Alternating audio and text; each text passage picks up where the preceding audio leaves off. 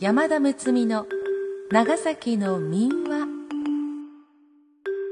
この配信はシロアリ坊女の三協アメニティクス株式会社のご協賛により NOC 長崎卸センター NOCS 長崎卸センターサービスがお送りいたします。このポッドキャストは小吉松雄一さんが収集編集した長崎に古くから伝わる物語のうち株式会社未来社館。長崎の民話に収録されたものから諫早島原地方にまつわる民話を全10話にわたって配信するものです。そういえば昔おじいちゃんやおばあちゃんが話してくれたなと遠い思い出を呼び起こしていただいたりまたそういえばお父さんかお母さんから聞いたことがあるなと子供たちの未来の思い出となるようにそんな思いで企画いたしております。幼稚園や保育園でお子様たちへの読み語りに一人の時間の楽しみの一つにそんな風に聞いていただければと思っています。第10回は赤腕の巻をお送りします。ご案内は歌の種でありたい歌種の山田睦美です。このシリーズ本編の読み手は社会福祉法人大空翼保育園のケア村ひろ子園長先生にお願いいたしました。園長先生お願いします。ではしばらくの間お付き合いください。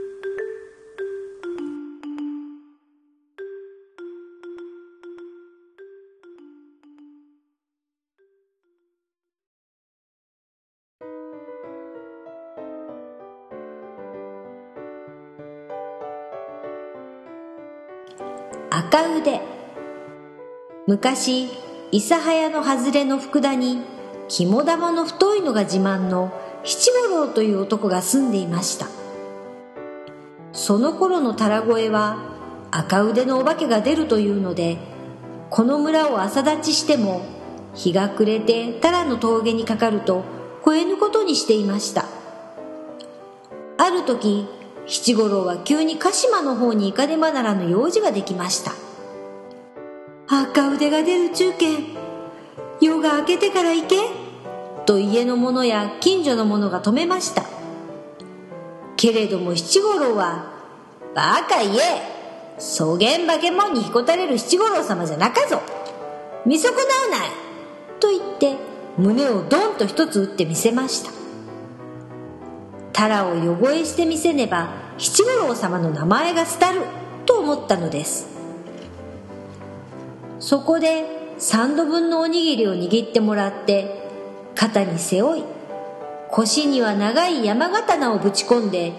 四つに家を出ました。日が暮れて提灯の明かりで道を照らしながら木の生い茂ったタラ越えにかかりましたけれどもなんのこともありません。俺の肝っ玉に化け物もおじけとったじゃろ。と思いながら歩いていると向こうの方から明かりが一つ見え足音が近づいてきたのでよく見ると一人の若い海女さんでありました。七五郎は立ち止まって「どこの寺の海女さんか知りませんがこの夜道場女一人で関心なこつ」と言うと向こうは七五郎の顔をじーっと見つめていましたが「まあお前は七五郎さん」と言いながら稲荷様の鳥居のような赤腕をぬっと出して七五郎の帯を捕まえました。さては出たか？と思って腰の刀に手をかけましたが帯の前をつかまれているのでどうしても刀が抜けません。いきなりドンと突き当たって体当たりを食らわせると風のようにふわりと手応えがなく海さんは向こうの方に行ってしまいました。さすがの七五郎も驚いて少し谷間の方に下った道をどんどん下っていくと今度は後ろの方からスタスタ足音がして追いついてくるものがあります。振り返ってみるといかにも人の良さそうな60くらいの年寄りでありました。七五郎も安心して2人連れ立って歩くことにしました。歩きながら「あんたじゃけん話すがさっきは君の悪か目に遭いましたばい。海女さんの腕がこう太うなって」と言ってやってみせますと。その年寄りは立ち止まって七五郎の顔をじーっと穴の開くほど見つめていましたが急に目を光らせて「そん腕はこれよりも太かったか?」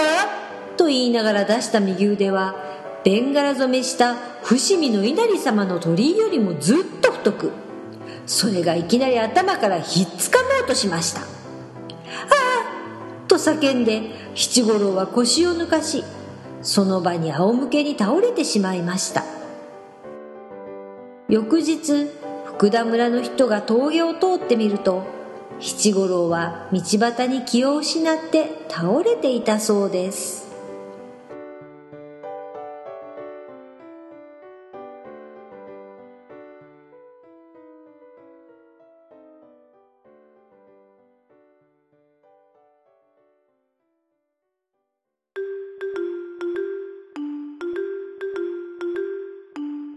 回の配信はシロアリ坊女の三共アメニティクス株式会社長崎サービスセンターさんのご協賛でお送りしました。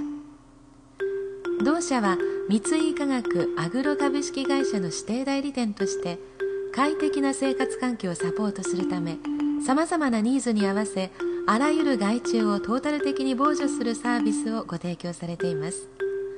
シロアリ防除のご相談はフリーダイヤル0120 640-390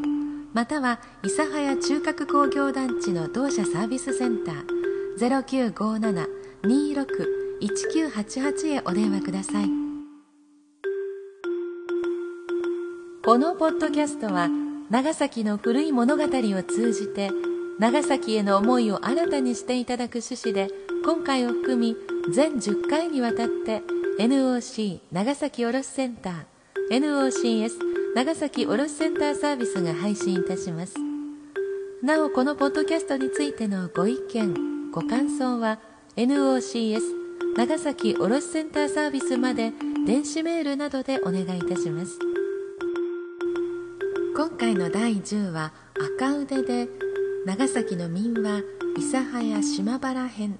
全10回の配信が終了いたしました。いかがでしたか？長い間聞いていただきましてありがとうございました。